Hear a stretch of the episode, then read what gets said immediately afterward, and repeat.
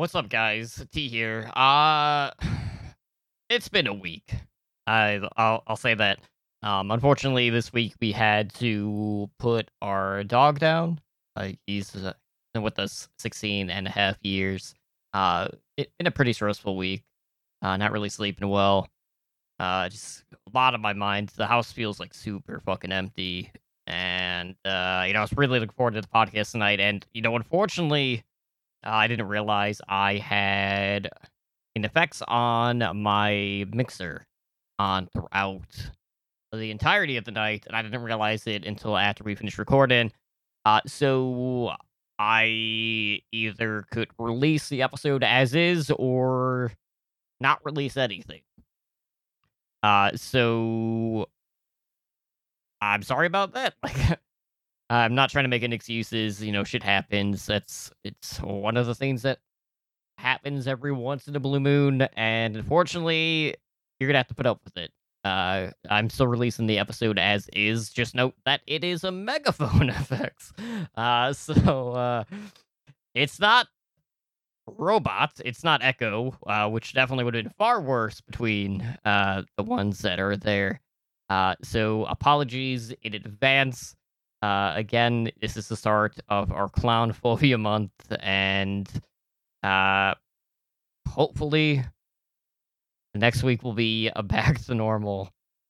And uh, I hope you guys enjoy your week, and I'll talk to you later.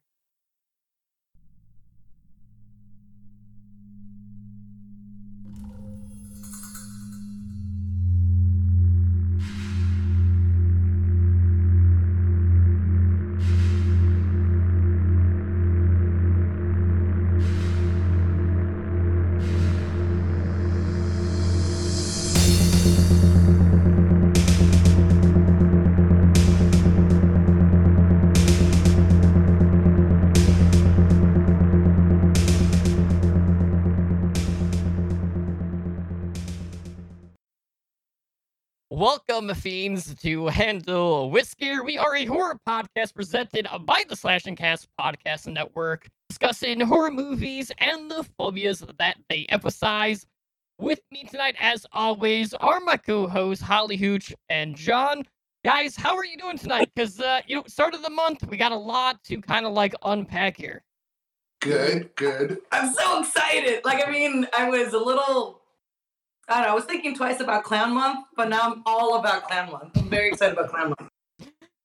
Well, uh, you got five weeks, Holly. So uh, we'll see how you're feeling at the very tail end of it. But you know, we got we got a little bit of a kind of break in between because uh, we're Yeah. be recording next week. But anyways, I'm your host, Emily Drunk, and this week is the start of March. Uh, so with the new month comes a new phobia selection, and this one is uh one that is no laughing matter because we're talking clowns all month long. This is a patron phobia selection uh, from Major Look. So we'll be highlighting the coulrophobia films, aka the fear of clowns.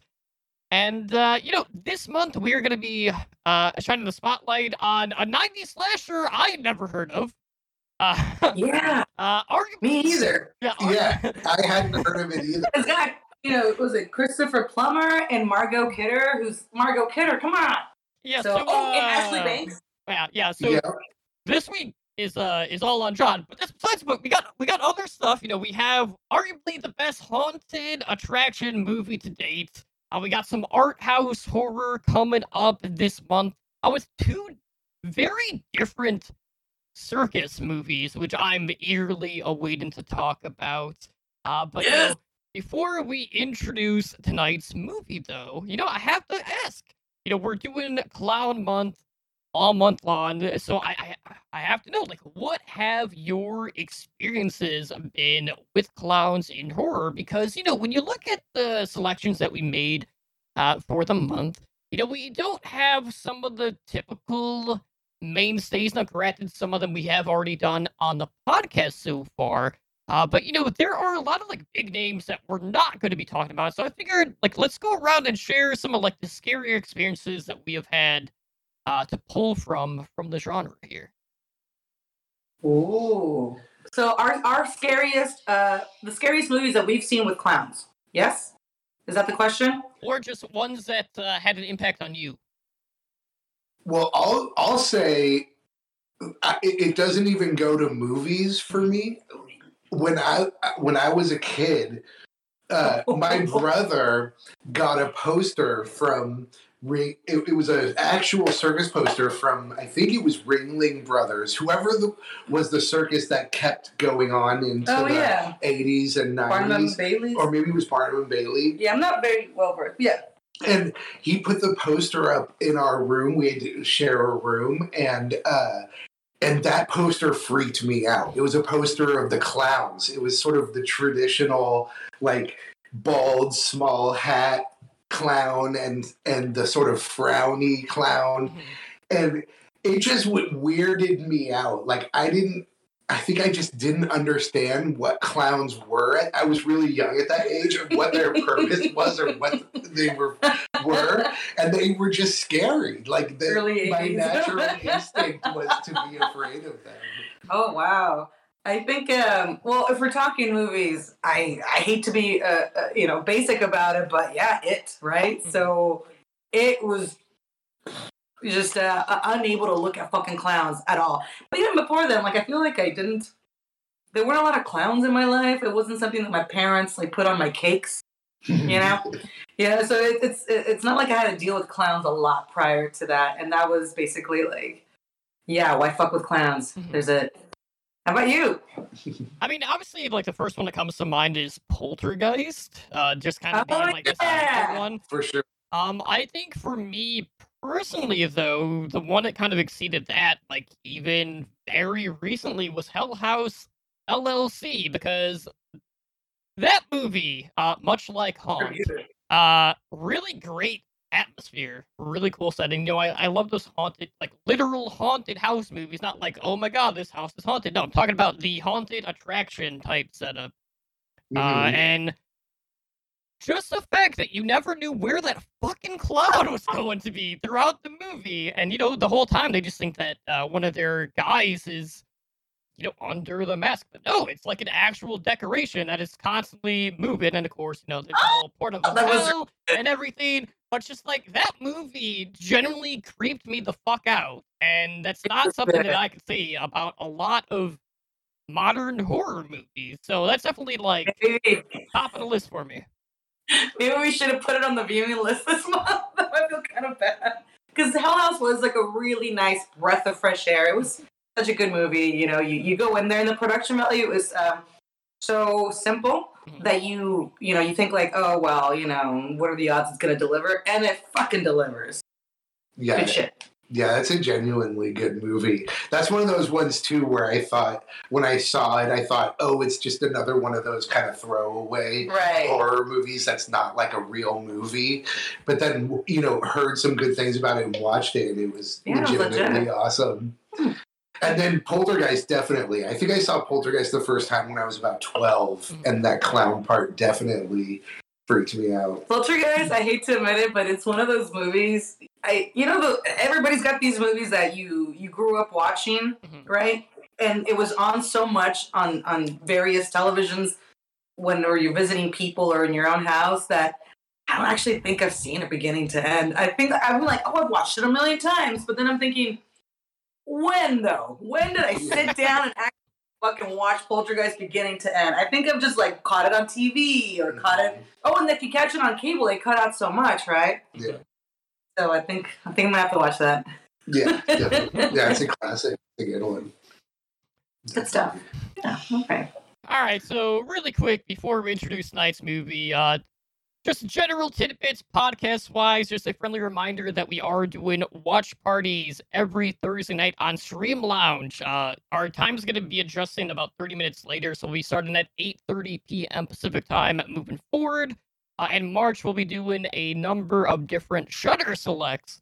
Uh, so you know these watch parties have been a ton of fun. You know we're not the only podcast on the network who has been hosting some. We've got some of the Slash and Cast guys doing them, uh, as well as our friends over at the Conjecturing podcast, uh, who are releasing their 100th episode later this week. And I know they have a watch party on Saturday uh, at eight o'clock p.m. Pacific time, and they're doing HBO Max. Uh, I'm trying to remember what movie. I think it's Fear is what they're doing uh, this week. So that should be a good time. But you know, we've been uh, we've been doing it every Thursday night. It's going to be an ongoing theme moving forward. And it's been just a great way to engage with people and just talk horror outside of the podcast. So uh, tune into that, and of course, that's free to sign up uh, using your Shudder login. Uh, outside of that, if you guys are looking to support the show, you can do so in one of two ways. Uh, you can pledge to our Patreon, where we have tiers starting at just $1 a month. Uh, you can earn uh, different rewards like early access to our episodes, as well as get in movie and phobia selections, as well as our commentary tracks for the short films that also tie into our phobia selections, one of which will be recorded after this podcast. Uh, what is I I I still have entirely no idea what to expect. Uh, from our genophobia one, uh, with the wall vagina. But you know, that's Oh later. yeah, that's for later. with the alien at the guy with the wall. You with the alien with the guy in the wall. I don't know. It's a yeah, yeah. like- It's uh, we'll we'll see how that goes. And of course, outside of that, we also have merchandise that dropped on TeePublic, uh, so you can you know buy some podcast merch and swag there at teepublic.com slash user slash handle with scare. Now that we got all that out of the way, back to the grind here. So we've got our first of five episode releases this month. Uh, and uh, you know, this was John's selection. Uh, you know, we we had lot, we had, we had, we had five weeks. Uh, John got two picks. Holly got two picks. I'm smack dab in the middle uh, with my selection, which I'm excited for. It's it's a very different movie from what we normally are discussing on the podcast, and I know it's probably one neither of you have seen. Uh, but John, you know, this was your pick, so why don't you go ahead and do the honors at introducing tonight's yeah, explain yourself. So definitely this movie needs a little bit of explanation. I was looking around for, you know, yeah. we had our list of ideas and I was looking around on the internet and I stumbled across this Clowns at Midnight movie and it was on YouTube and so I looked at the comments. Well, first of all, in the Google search results, websites were rating this movie around three or four stars, Out of how many? which is I, yeah, I'm not. It's it's strange. And then the comment section on the movie at YouTube was all very positive. It was people Oh. saying, "I remember this when I saw this as a kid. I had this on VHS. This was such a great movie." And I'm looking at this and thinking, okay, Christopher Plummer, Margot Kidder, Yes. um, Tatiana Ali from The Fresh Prince That's of right. Bel Ashley Air, Banks. um, and who else? There's a few other famous. Um, The, Well, the, the, the- football the guy, football guy was like I think sort sort of famous, but I can't really remember his name. stuff. Yeah. but and so I was like, I've never heard of this movie Mhm. Ever. I've never even heard of it, much Mhm. less seen it. And it's got this all-star cast, so I have to pick this for the list because it's got positive comments. Hey, it's good to talk shit sometimes. This is a good Yeah, one. Let's talk so- some shit about this movie. you know and so yeah no it, it, i i guess and then i thought you know okay once we've watched the movie we all kind of i'm sure we will all have a similar opinion of it but uh I'm, I was just thinking the comments in the YouTube must have been from people because when you're a kid, Yes. you like things. You build it up in your mind. Yeah, Like if you try to watch She-Ra now, it sucks. right and when you go back and watch these shows that you liked as a kid they're never as good they never live up to and so yeah this was kind of a terrible and so just to real quick to bef- i when i started this movie i thought i'm gonna have to apologize i'm gonna end up having to apologize for picking this movie because it's like so But terrible we were talking about it uh, when you got here. That uh, it it was fun though. Like I had a good time hating it. Like I, it, it was still really fun. Mhm. Yeah, at least it's kind of good bad and instead of bad bad. Exactly. It's good bad. Yeah, now, now it's important to note, like when John brought this movie up, he's like, "Hey, look, it's free to watch on YouTube," and I was like, "All right, you know, Yeah, let, let me see what it entails." I also read the comments, and you know, the comments were very glowing, as you mentioned. And then, like, I looked up on IMDb, I saw the runtime, and then I'm like, wait a minute. These two runtimes do not add up. So clearly, the YouTube one had uh, parts of it missing, which, you know, we did find on Amazon Prime. You can watch it through IMDb TV free with ads, which were like 90 second ad breaks, uh, like four or 5 Mhm. times throughout, uh, like the 89 minute runtime. Uh, but this is The Clown at Midnight, which was a late 90s slasher uh, released in 1998. Uh, it's a Canadian production, uh, directed by Jean Pellerin. A lot, man. Uh, and the synopsis for this, you know, it follows seven teenagers who are stalked by a murderous clown uh, while refurbishing an old opera house. you can't call it stalking if they came to his house. That that that, that is technically true. Uh, but you know, one of my favorite parts of this movie uh, is the dialogue between George uh, and the Nev Campbell ripoff. Basically, in this movie. Yeah, the obvious Nev Campbell. Poor Miss Nev Campbell Yeah. too. Like, oh man. Uh, but anyway, so like they're outside of the opera house, and you know they're in front of poster uh, of the last play, uh, or the last opera that had played the night of uh, the murder. Uh, and you have like that question that George asks her, uh, where he's like, you know, a clown may be amusing in a circus ring, but what would be your reaction to opening your door and finding that same clown on your front step at midnight? Uh, and I thought like that was a really interesting way to kind of like put things in perspective because I feel like more times than not we would generally have the same sort of reaction where you're just like, yeah, no, fuck this, and just slam the door or you know whatever. It would probably scare the shit out of a lot of people, uh, just because it's so far out of uh, the norm, and it's just not yes. not a place that you would expect. But we expect to found find this a out. clown. Wasn't it like two, three years ago when like uh, kids were like dressing up as clowns and walking around in the streets scaring people? I was so afraid one of them was gonna get shot, but then also kind of hoping one of them would get shot. You know, so like fucking stop this bullshit, scaring people. But I was, I was, I'm very surprised nothing bad happened. Nothing bad came out of that. But Mickey, uh, uh, I would have been very upset and annoyed and also scared. Totally.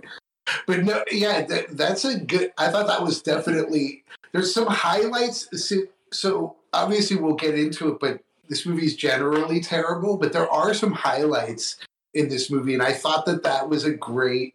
I mean, it's not even their line; it's a line they took from uh, Lon Chaney. That thing about the, um, but that was definitely a great line in the movie, and I think I, I had this similar thought where it was like this. It's kind of cool that in a way that this starts out the the fear of clowns series because I think that line perfectly encapsulates Mhm. the scary clown concept. I concept think so too. is you know like you said it's a, cl- a clown's not necessarily scary just out in the daytime or in the circus but if, it, if one's at your front door at midnight that's you know, a whole different story When did this start, by the way? I mean, um, I was looking for for scary clown movies before we picked our lineup because I was hoping to, you know, find that cool movie that nobody thought about, like Hidden Gem, which like we were all doing that, right? I, I mine didn't work out so well. Either. I was like, ah, let's go with Haunt.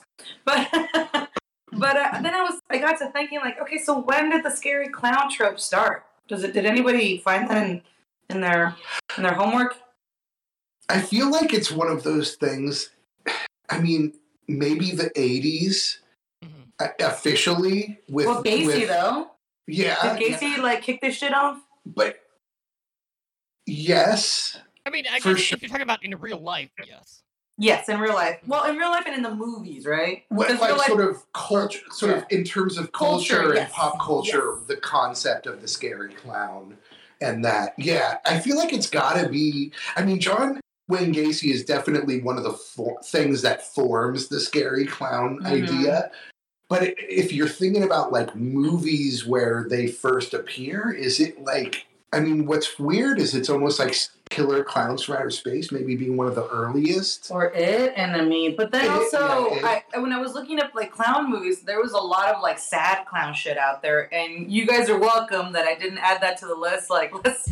There's a movie about a guy who's a clown, and uh, some higher up smacks him across the face as he's ruining his life, and then he does a show where that's his whole thing. He gets smacked across the face by people. I so think- you know what I mean? Like, so it's like the sad clown is there, depressed clown, but I'm like, where's the scary I mean, clown? it definitely goes back. I mean, the thing is, is I feel like culturally, everyone recognizes the fact that clowns are kind of creepy and scary. Probably going back to maybe, I mean, the, I feel like even kids back in the 30s and 20s going to the circus were probably there were probably plenty of kids creeped out by those Plenty of kids crying, right? even though clowns were very still like acceptable as like a like as a thing. But yeah i don't i feel i don't know maybe culturally it does feel like a more recent thing like 80s or you know where we start recognizing where everyone is like okay we all find clowns scary and now we're going to make movies about yeah, it Yeah, I know. or what because it came out in the 80s right the Yeah, book like what? What is it? Oh, I don't know about the book. I mean, it must have been like, I don't know. Can you look it up, T? When did uh, when did it come out? When the when, sure- when did the book come out? Yeah. i think Uh, mid 80, 86. Yeah. Oh wow, there you go. I thought it was. That's a lot later than I thought. that's where the recognition I feel like starts happening. But I feel like you could say clowns have been Mm. scary for as long as they. Yeah, you know, Especially kids, 'cause, kids at the circus are like, yeah, okay with tigers, no problem. You know, they're not worried about getting mauled to death. But as soon as a clown pops up, you know, oh, I'm not fucking with that. well, you're not asked to sit on a fucking lion's lap. Ah, all right, clowns. Well, let's get into uh, clowns Oh, at yeah, yeah. midnight. All right, so So the cast, you know, as as we mentioned, uh, you got Margot Kidder uh, of fame from like Black Christmas initially, uh, as well as Amityville Horror. Outside of that, people probably recognize her from like Superman, Superman. uh, playing Lois Lane in uh, like the 70s and 80s. Uh, you have uh, Christopher Plummer, who plays the theater owner. Uh, probably the most notable name outside of that, though, as we mentioned, was Tatiana Ali of Fresh Prince fame, uh, who plays Monica. Uh, and you know her character is very interesting in this movie because she she's like the vital role in regards to like bringing Kate, uh, who's played by Sarah uh, Lassez, uh, who is the daughter of the the lead who was murdered at the opening part of this movie, and is the reason why this opera house had been shut down. Uh, and you know that all happened during like this final performance of one of the plays. Uh, and you know there's some very interesting things with with the Sidney Prescott ripoff uh, in regards to like I, I don't even know how to like say like if it's like a spiritual manifestation or if she's just having like these random flashbacks that are triggered because of the You're right. They never she's in. explained that. like there this movie has like that quirk with Walnut, who's like the nerdy chick, uh, who has this fixation with the supernatural, But is afraid of uh, rats. but hates rats. I mean, all all the women in this movie hate the rat, uh, even though they, they only see one uh, throughout the movie. But it's just like Well, if you see one though. if you see one, there's probably like a thousand. Uh, but you know, Margot's just like, well, they'll probably just scatter as soon as they, you know, hear you It's guys. an old theater. There's gonna be around. rats. They did. Uh, I have to point out though, it, one of the few things that they did accomplish in this was they did the Chekhov's rat, where they pointed out the rat in the beginning of the movie, and then later in the movie, the rat played a part in uh, uh, exposing the girl's hiding place. Mhm. And I was like, oh, they paid off Check the rat. rat. They they actually paid off the the rat. I think I got two credits in that one. oh man, I was um. The, we were talking about how the movie is good bad and one of my favorite things when you when you watch a movie and you realize like this ain't gonna be good. And like you get you can get an you get an inkling pretty early on. And at one point when they're introducing the characters I'm like I'm gonna really enjoy seeing Maddie fucking die you just uh, you get kind of excited to be like, you know what? I don't really like any of these characters, so I'm looking forward to all of the death scenes. Mhm. But I have to say, this movie is good, bad, but the death scenes were all like, I'm sorry, they were weak. The only- you know which only one was- like one or two. Yeah, only one or good, one or two. Uh, one of my favorite ones was straight off the bat, Margot Kidder. Because uh, I mean, I know it was axe to the face, and you're and you you're getting it from behind, so you don't see the face getting uh, axed. But it was so the editing I thought was really good and it was impactful and it and she like you know the whole like the the whole way it was done I was like mm-hmm. so I am I was like that was probably one of my favorite kills.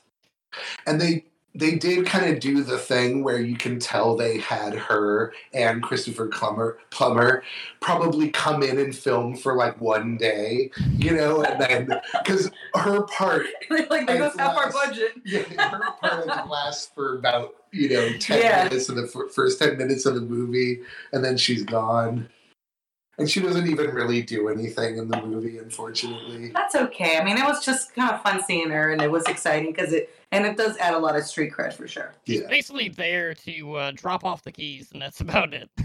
yeah. drop off the keys and also drop off the the face of the after getting an X of the face. Uh, but yeah, so like some of the you have like the stereotypical like slasher uh like characters in it. Uh, I really like the character of George though, who's played by James Duval, just Yes. because like it was kind of like the combination of like a bad boy, but he also uh, was dubbed Hollywood because he had like this passion for like special Yeah. effects makeup, which I was like, we like never really see that as like a character in horror. So I thought that was pretty unique. Uh, because like at some points we do actually get to see his work in action. Right, and I thought I, I agreed that was neat, but uh, uh, I did want to point out how I don't think they wrote people's. It was ridiculous how how much people teased her about her mother dying 12, 17 years ago. It was not that fucking far back. They never found the killer. They're in the fucking place. Like, are you fucking kidding me? And everybody's like, "Oh, can you take a joke?" I'm like, "Are you everybody was so over the top and sensitive. Even the good guys. My favorite part was when uh, she gets scared early on, and um, I still, I'm still gonna call her Ashley Banks. Sorry, Tatiana. Ashley Banks, like you know, they're they're they she they're in the room where her mother died, Mhm. and she shoos everybody away because she's gonna console her friend. And my first thought was like. Maybe you should take her outside. Maybe you shouldn't be in the room where the fresh blood. Well, it's not fresh blood. Where there's like the blood stain. You it know, was fresh. It was fresh, but it couldn't have been the mom's. It was clearly some uh, rats. I don't know. Have, Yeah, they has the never clown been killing? I don't They think they have not. Ex- explained that yeah, part they did not explain that at all. But that was kind of hilarious. Where I'm like, well, she's a good girl and her friend, and there's she's still make, making horrible decisions about how to comfort her friend. Like, no, no, sit on this bed that your mom got killed on. You know, like it's just It has that writing where Ugh. nobody talks like this kind of nobody, Mhm. even the bitchy girl. Mhm. Oh, the I know. The Yeah, bitchy girl was hilarious. I mean they they do all the horror character the tropes, tropes yeah. to such an extreme degree that it almost is like parody. You know, it almost Oh, comes yes. across like one of those scary movies. Right, yeah. And then, and then they have that really hilarious, like the, the football players, like, ah, maybe I just want something better than a piece of ass. Blah, blah, blah. Mhm. And I was like, that was a weird little scene to sneak in there. Like, I guess. Cool. Incidentally, that was the unsexiest sex scene that I think I've Oh, seen wait. in a long time. Wait, we have to. But let's wait to get. Oh, let's let's get wait. There. Let's get Let's there. wait. Let's I don't want to jump there too early. Is the thing because that's that's a highlight. That's the highlight of the entire movie. Okay. Maybe maybe for all the wrong reasons, but like it, it was it was an interesting take uh, for more than one reason. But anyways, let's talk about like the reason why everyone is actually at the theater. So let's talk about Oh, the, yeah. the, the origin story, so to speak. So you know the stage is set for the final performance of uh, Pagliacci. Uh, and you have Orsini, who is very passionate about his leading lady, Lorraine, uh, but Lorraine wants absolutely nothing to do with him. Uh, so, you know, Orsini persists, and one night he ends up finding Lorraine with another man, and it absolutely breaks him completely.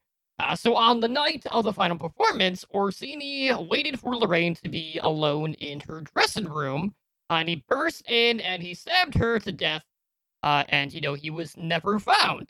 Uh, he was believed to have fled to Europe, uh, and ever since uh, that night, the Opera House has been closed down uh, up until this point when you have all of these uh, high school teens who are looking to refurbish it uh, for. Uh, for, well, for some of the kids, it's so they don't flunk out and have to, uh, you know, get kicked off the football team. Oh, yeah. Yeah, not the. It's like that was a, another interesting and bad part of the movie was these. It's like okay, I I can see how they're going to be the cast members for the this upcoming performance, but there's one crew member. There you know, shouldn't there be a few more crew people?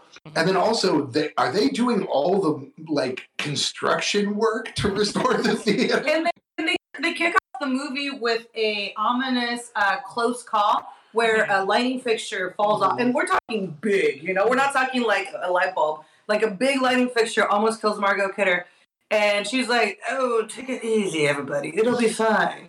And I was like, "Really? Like these are children? No, they're not children. They're college students, right? But they're still kids." College, high school, I think I got the impression it was. It must. It must be high school because I mean It the wasn't football. clear. Yeah, high school seniors maybe. I don't think they specified really, Yeah, but anyway. and I mean, just the they were twenty. the fact that they're drinking doesn't mean anything. you know? No, they, they called but- they called out that they had somebody else do a beer run, and you're like, oh, okay, somebody got them alcohol. college kids. But I mean, uh, uh, there is a lot of continuity issues in this movie. My favorite one being, well, I've got many favorites in this movie, but one of my favorite ones being that uh, in the beginning of the movie, when the woman is killed, the mom is killed. Um, and it was actually a pretty good scene, like in terms of surprises, and I it actually I thought it was pretty exciting. So she, her, her lover has just left, and um, oh, and incidentally, she was like, "I love you," and he was like, "Hmm." what the fuck was that? Just randomly an asshole for no reason. It did not play into the fucking movie. So he leaves, and then um, somebody bangs violently on the door.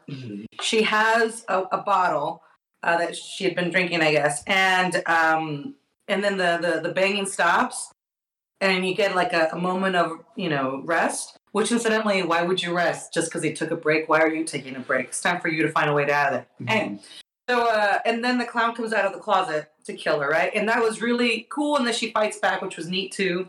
And then there was the guy who was cleaning with the hearing aid who couldn't help her, which was it was a good intense movie moment. But here's my question: the clown was in the fucking closet. Who was banging on the goddamn door? Well, No, I can yeah, actually- explain it. Oh, oh, I oh, yes, actually- yes, yes. so no, I had the exact same thought, and I was like, "Wait, that's like total BS." And I, it's understandable that you that you didn't Oh, get, but they actually made a point later in the movie of saying that there were all these secret tunnels and oh. passages around. oh, He was using those to get around. Oh, okay. So the only purpose of these tunnels in this movie was for him to be able to pull that See, the the movie tried and failed and fail. to do to do the thing where it's like, is this supernatural or is this Ah, real? yes. And then visions that kind of Yeah, and they, they really fell flat completely uh, at it. But they, I could tell they were trying to do the like, is he like a ghost or is he a Uh-huh. real person who's actually doing this? Okay, so then and then answer me another question then, please. Um did and, and this isn't a trick question. this is just a question. Did they shut down the theater the night of the murder? Like, okay, no more theater, we're shutting it down. That's sort of the implication. Right? Because I mean the pictures of, of uh uh Pagli Pagliani or whatever Pagliacci. however uh however you say clown in Italian we're still up, which again, very insensitive to the girl who lost her mother. Could you not take them down before you invite the kids to come clean? Just saying. But then like the the the the um uh what do you call it? The the dressing room for for the clown. Mhm. It had like murder like you know written on it in Yeah. blood or, or like red paint color door, on yeah. the door. Who did that? Yeah. If every well, maybe a cast member who was like, "Fuck this guy, murderer" on his way out. Okay, I answered it. I'm fine. And and that was the other weird thing was when they would do the flashbacks of the relationship and the murder, it felt like they were flashing back to the 1950s or something like that, like to the Yes. far past, even though it was her mother only like mm, Minus 10 or plus years ago. I'm not gonna do the math. So it would have been uh what was it? Was it 99? So it would have been like 87. Did I do that? No. Mm-hmm. Right. Wait, hold on a second. 99 and she's it has been 17 years. That's two. That's uh, um, uh, 82. It was 82. I was one year old. I've been drinking. Yeah, you made it. Eventually, it came around. Yeah, Well, I, you guys could have jumped in. I couldn't do it. I mean, I- I, I, I wanted to prolong the struggle to see uh, if, if train like left station. You know. Whatever. Whatever. Anyway, so it's only been 82. All right, the place has been shut down since 82. yeah. What? And so I guess something I want to point out in in the beginning, still kind of in this beginning section of the movie too, in terms of the characters and the actors and the bad, really bad acting, is it's I was amazed. It's like so you, it's, you get this typical bad acting among the actors in the beginning, and then Christopher Plummer shows up, And he's like, and Christopher Plummer is like he Still makes it look so easy. It, you would think he wasn't doing anything, and and yet he was, and he wasn't doing a lot in the, that beginning part, and, and yet he was a billion times better than any other act, including Margot Kidder, around him in that You're right. movie. but the curly-haired girl with the glasses, the one that was into the the the, the paranormal, she's and she's read every book about. The, shut up, man.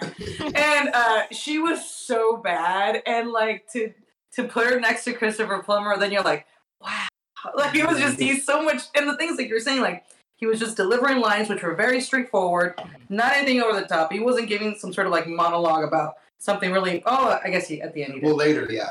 and he's dressed like a clown and he's pretty good. But uh and I have to well, let's not jump till the end, but I Right, right. I had some notes. But yeah, no, he, Christopher Plummer, and I Not gotta for hand, him, not for him. and I gotta hand it to him too. He he didn't. I'm sure he knew He didn't was phone it in, a yeah. BS movie. And he Yeah, didn't he knew, it in. he knew. He, he put the There effort were in. no and- small parts. totally. He he went for it. He went for it. He did a really good job. And he yeah, I would say I, I think those are the reasons why it was fun to watch too. Because if there was nothing to be like, come on, come on. Mhm. But uh, he did pretty good. Although here's another continuity issue. Like so, well, I was gonna say like nobody could tell the clowns apart when it was a bad clown or the good clown, which was her dad. Mhm. They really should spend more time on her dad as like the hidden clown because that was like that was over way too quick. Mhm. But uh, Yeah, But 'cause when you, they were like, you "Oh, really look." don't you really don't see her dad all that much because like you have No. that scene uh on the in like the rafters with Ta- Tatiana where he kind of like Mhm. pokes out and like there's a little bit of like playfulness. Uh, but you know the whole time like he's actually trying to help the kids out because he knows the truth behind it. And little does she know that uh, there's another person up there, and you know unfortunately she gets impaled. I was gonna say like, oh, you know, but I guess if uh, how can you not tell the clowns apart? Uh, but I guess if you're being attacked and you're just seeing a clown, you're not from a distance and you're not really looking. That makes sense because in my head I was like, it's the one with the old face. Did you consider the one with the old face? That's the bad clown. Yeah, and that's that that that to me was the movie's biggest flaw because in the '90s, you know, uh, and a lot of this is thanks to Scream, uh, with the whodunit type slasher movie. Mhm. You know, for for this movie to kind of like try to embrace that, there really wasn't a mystery to unravel here because it was very obvious from the get go who the killer actually was the moment you saw him Mhm. on screen because Yeah.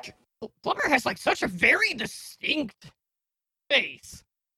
And you Mhm. had you had the difference of George who donned the clown attire with Yeah, the the mask whole uh, ma- yeah. versus like the face paint approach to the clown, uh, both for Mhm. the father and also the actual killer in this. And it was just it was so easy to spot like, oh yep, that's that's the guy. All right, mystery solved. And even though like But it's still plausible because it's got to be very fucking frightening to be attacked by a clown and all you see is white makeup and Mhm. white mask and you're not really asking a lot of questions. Yeah. So that I'm gonna give that that part a, a pass. Although um, that that fight scene on the rooftop Mhm. that was a little obnoxious. I mean, when the guy's like squaring off, like bare knuckles, yeah, that I'm was like, goofy. that was goofy as shit. And then he immediately goes over the side. and he's like, please help me, please. And I'm like, why are you begging the guy who's there to kill you while you're hanging off of a building? Is he gonna be like, you know what? I can't. I, who, what am I doing? What am I doing right now? he's never. That's never gonna happen. It was definitely no Blade Runner moment uh, at the end. Oh, that's a But, talk. but uh, to point out, I, I got to point out though something that I liked a lot, um, and it's so brief. I think it was about a 15 second shot, but early on in the movie, when she has the nightmares about the clown and she goes up to the window and he's sitting on Yeah. the bench outside the window and then he stands up and starts he does the Walking, gesture and starts walking towards her singing but you can't hear I, that was genuinely a great shot it was yeah. like a split second and nothing else around and was it, that but- supposed to be a dream or imagination? Because like then it mm-hmm. was like, oh, never mind. Hi, Dad. What are you up to today? I was like, I would have been like, can we call the cops? We need to get out of here. But yeah, it um, was, she yeah. was. It was clear she was supposed to be having a lot of dreams and visions, ah yes, but we weren't actually getting a lot of dreams and visions in the movie. But they Mm. would talk about them in the dialogue. agreed. Yeah, there was there was a something that was like obvious was that whether it was the writer or whoever created this movie, they had like a seed of a real idea. Mhm. You know what I mean? You can tell there was this idea of This Phantom of the kind of- Opera. fan of the opera, but like this kind of like, is it supernatural? Is it real? Is there a per? Is it's a murder mystery? Who is it that's doing it? Mm. You know, all the like the misdirect of the makeup guy. Maybe he's the killer. Uh, they were trying to kind of tie all these threads, Well, but nothing connected. It's hard to tell George is the killer when you have that very sort of like lays it out kind of fucking bare scene where Christopher Plummer Yeah. is talking to the dad clown, like, you know, is facing the mirror. And then at first I was like, oh, maybe like the dad clown isn't real. Maybe it's like a like a mannequin and it's all in his head. I'm like, watch if he moves. And then he totally moves. I'm like, okay, so that's a person. Mm-hmm. And then I was like, well, maybe if it's a kidnapped person in a mask. but then like the person is reacting to the the words. So I'm like, okay, so there's clearly two dudes there mm-hmm. talking to each other. It's not just Christopher Plummer, but it's probably Christopher Plummer. Yeah, and I have to say, And- like the the interactions between Kate and George in this movie were really weird. I I know like they spun the whole idea of like George being like, oh, I don't really have people skills, but you know, like the whole time, you know, Don't dress up like. Initially- initially like he scares the shit out of Kate because he's dressed as the clown, and then like she later goes to talk to him when he's inside the dressing room. And she's like, I shouldn't be so sensitive that you're dressed like my mother's killer. and, and this whole time, that happened like 12 years ago. Yeah, this whole time George like turns around and he's like starting to show like some special effects, like with the with the knife that has like the blood tube in it, that has the corn syrup, and like he cuts his wrist wide open, and Kate freaks out, and like, "What the fuck are you doing right now?" And then he he just licks his wrist basically, and he's like, "Here, try some." it's just like I'm like, what? And then she goes for it. She I does. Like that was the other thing. I'm like, in what world is this actually taking place? I feel like she was very well adjusted, c- considering like if if I were in her, her shoes, there'd just be a lot more breakdowns, a lot more of like catatonic states. Not this bitch. She can really roll with the punches. Shit. And one thing that really stood out to me in this movie is that of all the characters in the movie, the the main character got the least amount of attention. I felt like in terms of development of her character and showing her. Like I feel like we spent more time with all this other characters, and not her. I just she was um I don't want to be mean. That's a, a good a nice way of saying I'm about to be really mean. that actress wasn't very strong and I felt like it was um yeah, I thought she was a weak actress and that was what I was alluding to earlier when uh, that big final scene when uh you know she's tied up and she's made up like you know like uh, an actress from a bygone era and Chris and Christopher Plummer comes out and he's giving his speech and he's like, sing, sing, and she's like, it was just like, holy shit, man, Yeah. you're ruining the scene, lady. rough. It's like you That was made rough. And you. like, And I gotta say, I've never. This is a weird thing for me. I'm gonna point out, but when he put her in that wig yeah, in the thing, I've never had this kind of thought before. I but I was like, she looks way better in that wig She than her normal hair. Like I, they should have had her in this wig the whole movie because she look something about that wig makes her look more like a movie star than her normal hair. And I was like, I don't know why I'm having this thought, but it very much is like the wig improves things. I had to talk myself into why does she, how did he make her look so good? And I had to justify it to myself by saying, well, he's owned this theater. He's been involved with theater. He probably knows hair and makeup. He's, it's rubbed off on him. yeah, he picked up a thing or two. He, uh, I guess we are getting close to that point, right? Which point? We're getting close to the the big moment of The the entire movie. But I feel like maybe the most terrifying aspect of the entire movie. the bad girl wanting to have sex in the room where somebody was murdered 17 years ago And the actual with the wet blood that nobody can explain. and the actual execution of the sex scene itself was so I've never seen anything like it. I swear I've never seen any Like- movie do quite what this movie did. When it the sex scene. wasn't weird and awkward, it was boring, which is a really weird thing to pull off. See, well, here's the thing. Had we watched a YouTube version, you never, you never would have been able to talk about this scene. So let's let's talk. Ah, glad- let's talk you. about By the how way, it's yeah. set up, right? I'm glad you pointed that out because I did watch. That's the thing is I did end up switching to the uh, Amazon version. I'm Okay. glad I Me did too. not miss that sexy because as I'm saying, like this is the this is the moment. I mean, like this is the the. I, I don't want to say the shining moment of the entire movie, but this is like the moment of the entire movie. You know when you find yourself trying to find a good part of a sex scene, you're like, side boob! There's side boob! And it was nice. But uh but one side boob does not a sex scene fix. Yeah, so So- uh, so basically, you have like these two scenes that are overlaid. Uh, so you have like this whole sword fight sequence on the main stage. Uh, What is and, and, and that? initially, Sorry. i- initially, it's set up between the jock and uh, the gay blade, drama so geek. to speak. Yeah. uh, yeah, the drama geek in this case. Uh, and you know, the the geek wins. Uh, and of Mhm. course, the jock gets pissed off, so he runs off with the with the with the mean girl, basically, to go. The mean hog, Have- have the way was like a foot taller than everybody. Did you even notice that in all the scenes that she's talking to somebody? They're like, meh, Mhm. I'm sorry, T, you go ahead. Yeah, I mean, she's like one of the few people who actually had a presence because of her fight in this movie. Uh, but anyway, so after that, you have Monica, who is seeing how she fares uh, against the nerd, while Ashley and Taylor, you know, ditch everyone else to go have sex in the murder room. Uh, so you have these two scenes that are overlaid that are happening at the same Why? time, and Why? you you can hear the the sword fight happening and the thrusting aspect also during the sex scene, and it's all like overlaid behind this like 90s R&B "Don't Leave Me Hanging." Uh, Oh yeah, the music like was really out of place. playing throughout the scene.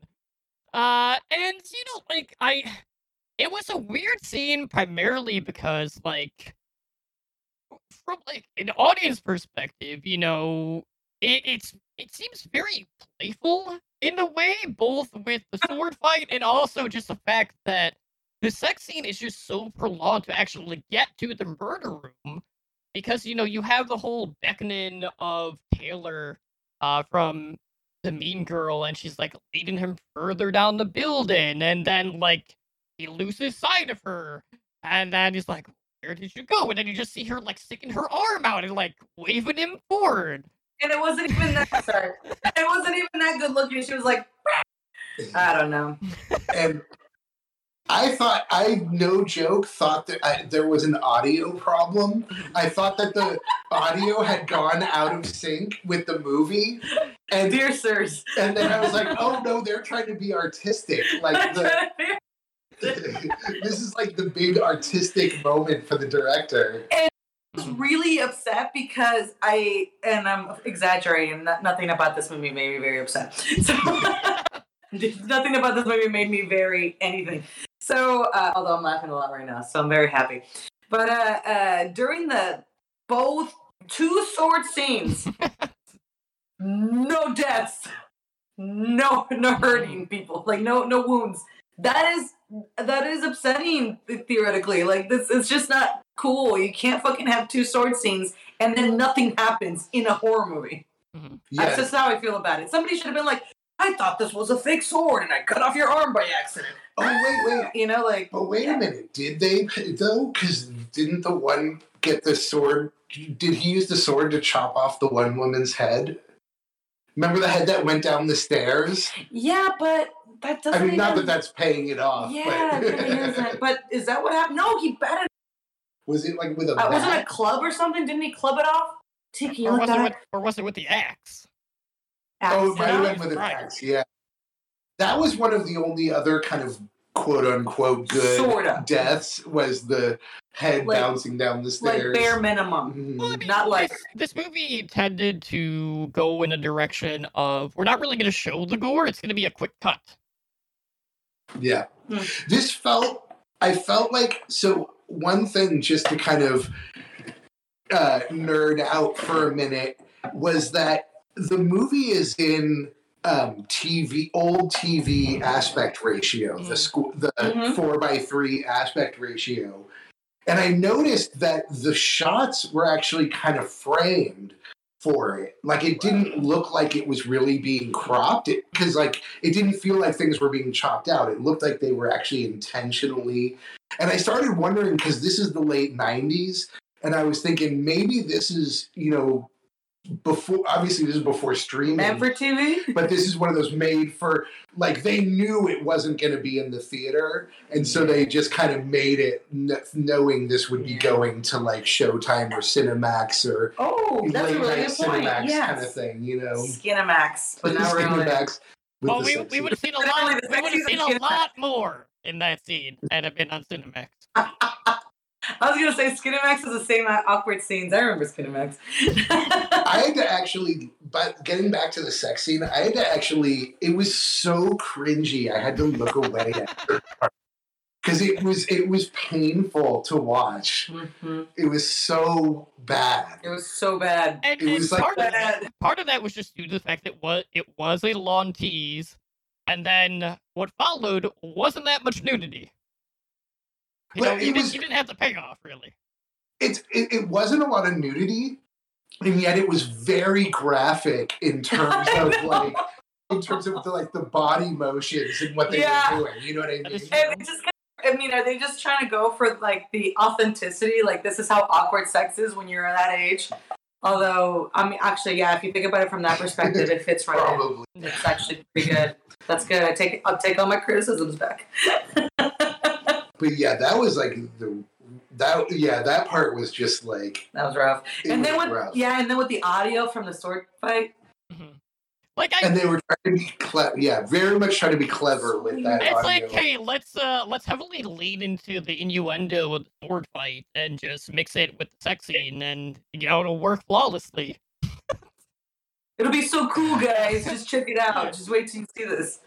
And, and that's another just to point out one of the bad aspects of the movie is it felt there were way too many scenes where they it's just the characters in the theater talking and doing stuff and it kind of felt like maybe they didn't have a complete script for this movie and they figured oh we'll Ad lib. and we'll Just just kind of it. talk and Just do running. stuff in the keep going. theater and fill in there was a lot of filler feeling stuff like that There was a lot of useless conversation for sure. hmm Yeah, This so, was not a well thought out minute. yeah. When, minute when when I finished watching this movie, uh, well, actually, like even like towards the very start of it, I was like, you know, this premise reminded me so much of Stage Fright, which was released in 1987, that had a very similar type setup, uh, where you had this group of stage actors who were locked inside a theater uh, for rehearsal for like this upcoming like musical. Uh, and there was a psychopath that had escaped from, you know, the loony bin who sneaked his way in and started murdering everyone uh, that was in the theater. And I just remember like how much better that movie was. Like the entire time I was watching The Clown at Midnight. So then it's just like, well, let me. I'm just gonna go watch this right after. nice. Yep, yep. but at least to get to like a positive and, and back to a little bit of positive about the movie at the end we get christopher plummer back Yeah. and he actually does an awesome monologue where he lands it. and, and, and he like not to like i swear i'm not just like gushing for the hell of it like because i feel like he was like it, it, it was like a, in this movie was so terrible that he was like a shining light He really in the movie was. I And- agree. And it, even when he does his monologue and he does his fake crying part and then go switches back to not crying that was so well done that when he was crying i actually kind of bought it like that he was supposed to be genuinely sad at that moment. And when, he switched back it was like oh. Yeah, when he's alone on the screen, he like it's good, and then like when there's like another actor in the scene with him, like the the main girl or anybody else, it's like he's acting alongside a goat. Like it just doesn't. And by that I don't mean the greatest of all time. I mean a literal goat. Like it's just like the he's he's acting basically with what's little Yeah. more than an inanimate object, and I'm like Jesus Christ, learn. You know, take a class, lady. Like it's really bad. Yeah, and I really, I really like just the the framing of that shot because you have all of the corpses lined up as audience members. That was cool. And cool. like during the Yeah. monologue, he's like, "Oh, you have everything an actor could want: an audience, no critics." and I'm just Mhm. yeah there that- just that- dying laughing. That's so fucking Like- good. hmm Yeah, that ending with the and the gore again was bad in terms of like the burn guy. They just sort of put some makeup on him, but the, Yeah. everyone lined up in the seats was great. Can we talk about the burn scene though? Because that was really weird. Like half of the scene was just trying to find the right key. Like Mhm. what? Like was. It, I mean, it makes if you're. I don't know. Let's just say like the the emotions were incorrect. The uh, I don't know how to explain it. Like yeah, like I felt like they they had no real sense of. There was a little bit of sense of urgency in trying to find the right key, but they weren't like. I mean, your friend's getting fucking tortured to death in the other room. We're trying to get there, and then once they open the door, it's like no fear of anything else. Like, oh, it's like they're detectives walking in on a scene that's already cold. Like, no, like mm. there's a killer who might kill you. Why are you so confident right now? And and it's I've never seen a scene like that where you're just trying to find keys and somebody's gonna get electrocuted. and You're like, oh, oh wow, look at this. Oh, oh no. I gotta find the right key. It's it was really weird. Never seen anything like that before. yeah, no, that that was felt like a comedy scene. that, that felt like it was supposed to be funny. And I was like, oh, I hated Maddie anyway, but I hated I hated anyway. he was what's his name? Duval, the, the James James Duval. I only know this because he was like the, the the first name that came up, and then I was like Duval. Well, he's the guy from Independence Day, of course. Oh, the son. Yeah, the son from Oh, I didn't know that. you know the uh the Uh, Bill the Pullman's son. crop no the crop dusters. Oh, oh, yeah, yeah, yeah. Okay, okay, okay, okay. And I, I've always kind of thought of him as sort of a like hacky, like you. Has he been in anything else? Hacky Keanu Reeves, basically. Oh, he's a poor man's Keanu Reeves. Poor man's Keanu Reeves. Yeah, I mean, you know, not everybody can have Keanu. He's only one man. Most Uh, oh. impressive one at that. That reminds me too. I have to point out that this movie is also literally a Scooby Doo story. This is where like the old they unmask the old guy at the end. And mm-hmm. like, I mean, it's this is literally Scooby Doo. Like I this- didn't, I this didn't fucking put my face on that. Good job. I and said Daphne's a fucking bitch. what, what's her name? They, they have Daphne. They have Thel, uh, Thelma the Yeah. glasses. The point of Uh-huh. her. They like the have characters stoner- are we, even. we don't have a stoner and a stoner dog. No, And I guess we don't need one. that now that you point that out that that's the one 90s 1990s horror character trope that they didn't fulfill was the, The stoner, stoner. Oh, you're right. Especially in the 90s, you're right. like the jay and silent It doesn't, doesn't even have to be a stoner. It just has to be like a burnout, like, Mhm. like too drunk or yeah the drug the druggy the druggie. so maybe if they've added that druggie, it wouldn't have been. and uh, what about i mean not to like delve too deep into this because whatever but i just have to point out amongst the terrible things was the 1990s trying to be like inclusive by having a gay character except the problem being that They made him him awful. being gay is literally his entire Identity. character. Like Yeah. the- he's like, I'm gay, like in every scene. It's just sort of like alluding to it or Yeah. something. It's like It's that I yeah really? yeah I was going all right It's- like it's, a little like rough. oof. I was like oof. Yeah, because even like during a sword fight, he's like tapping the jock in the ass with the with the sword. On Mhm. Yeah, more than one it's- occasion. Yeah, and they're kind of doing, and it's just like, what? uh, What are you guys doing here? Yeah, like this trope is really meanly done. Mm, Eh, there's that. Oh man.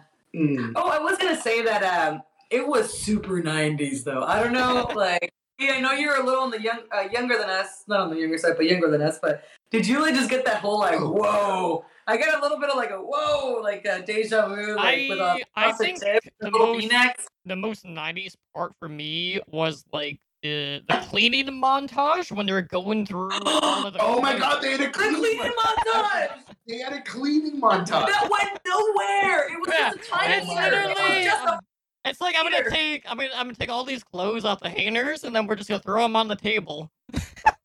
Nothing happened. It did not move the story forward at all. Wow. I love That it. was that.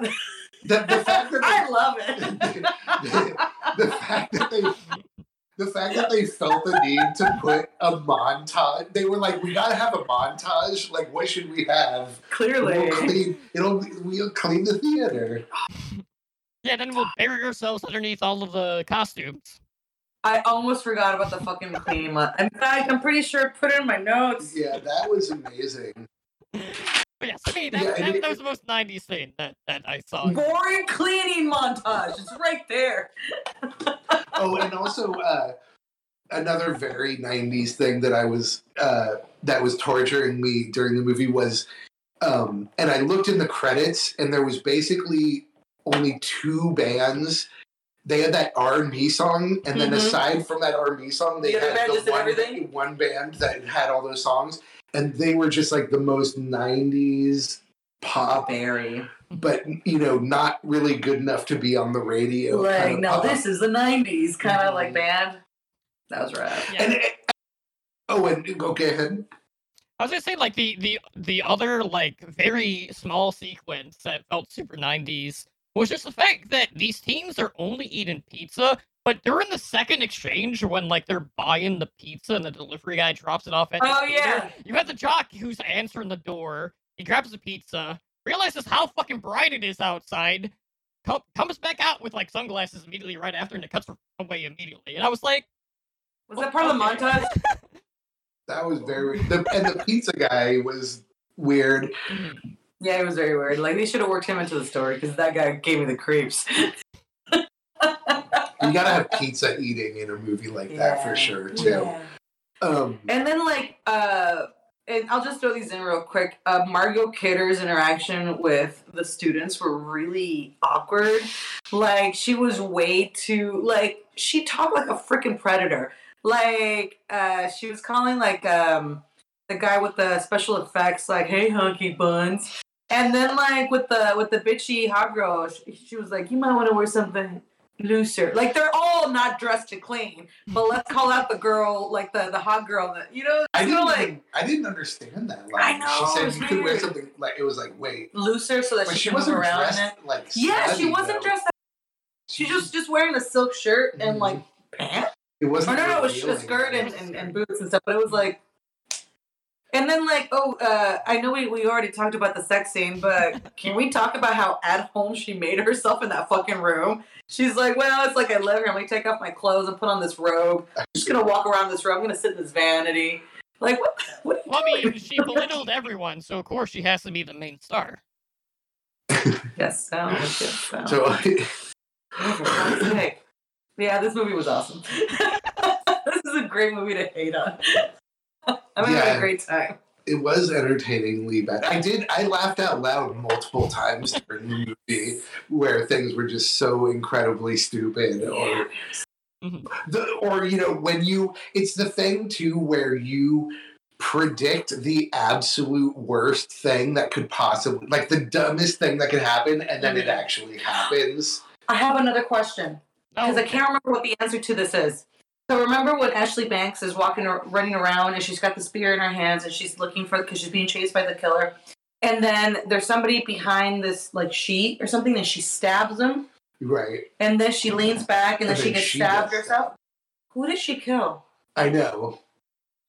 It was part of the misdirect thing. Oh, but but who but who the like what? Because didn't it bleed? No, did it bleed? I think you just heard yelling, like, Yeah. "Oh." Okay, well then okay, you heard. Who who was that? Well, I took it as like she stabbed the dad. But the dad and then came the back killer was on the other side. But the dad died from falling off the rafters, right? I don't think they, They did at that point. I don't know. They were trying to do tricky stuff with the like who's with Stop that. fucking that- caring about logic. Is that what we're doing today? they just didn't, they didn't pull it off. Mm-hmm. They had like a beginning and an ending, and nothing. And they didn't have, Nothing like, in middle. between, just a Yeah. And boy they, they, clean had, montage. they had a cleaning montage and the awkward sex scene slash sword fight. Yeah. Oh my the god. sort that went on way too long. that yeah, and, And nobody got hurt except somebody cut their thumb. Like, ow. That's what makes it the most memorable part of the movie. Yeah. Yeah. Oh. And it's so, oh, yeah, no, the dialogue in there was so painful. Yeah. Yeah, so anyways, go check out The Clown at Midnight streaming Yeah, man. on, on. Amazon Prime through IMDb TV. So you too can uh, witness a nine and a half minute sword fight slash awkward sex scene.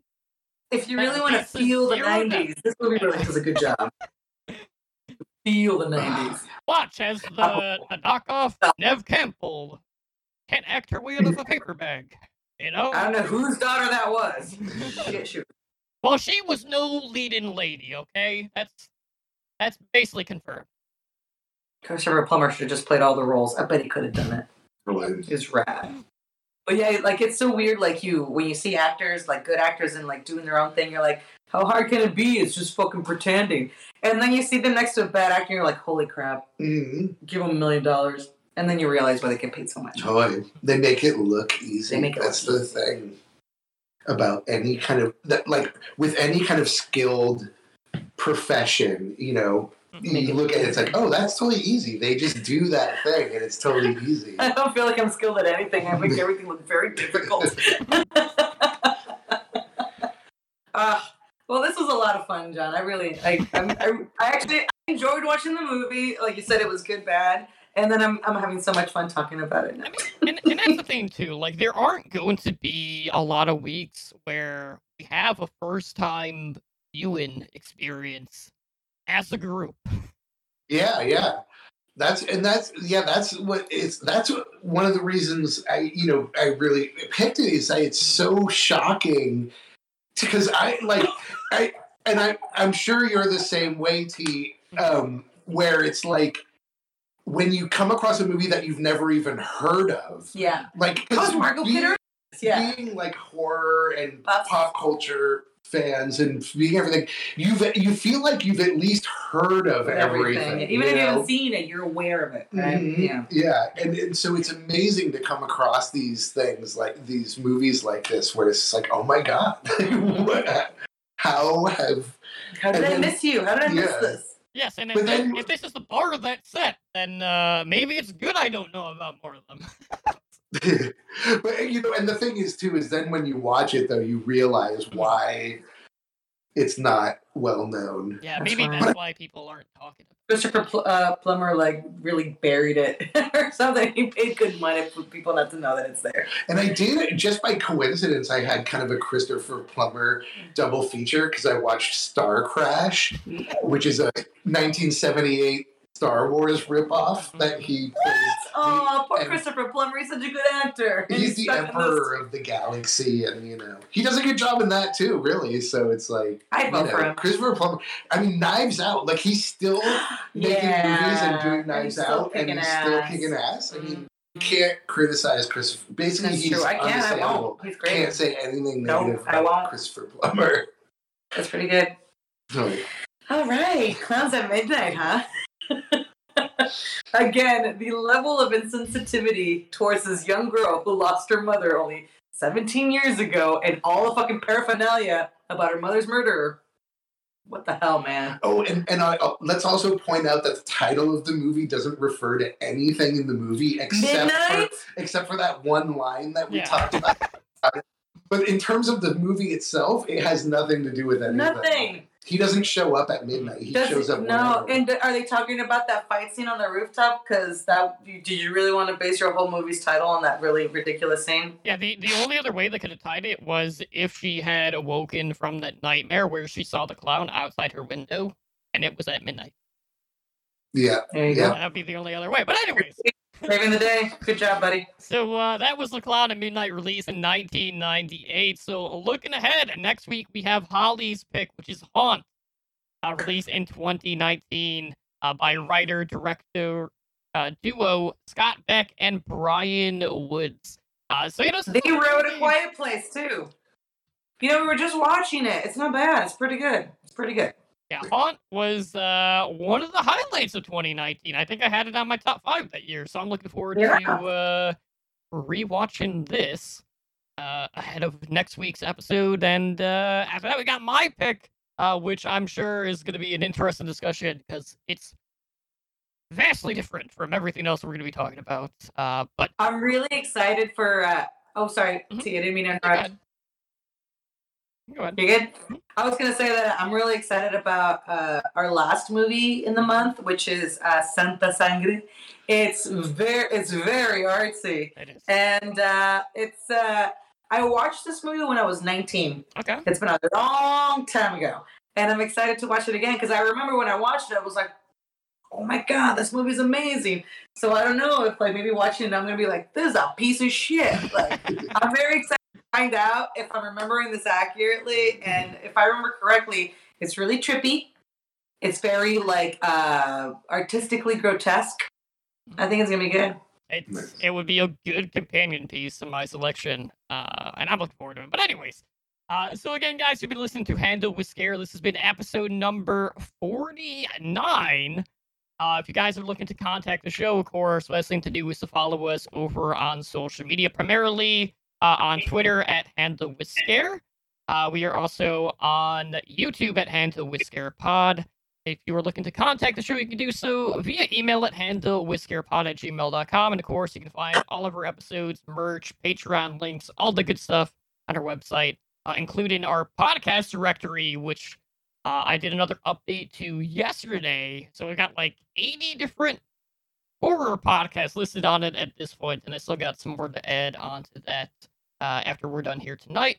Uh, but you can find all that at handlewithscarepod.com. Uh, but for now, everyone enjoy your week.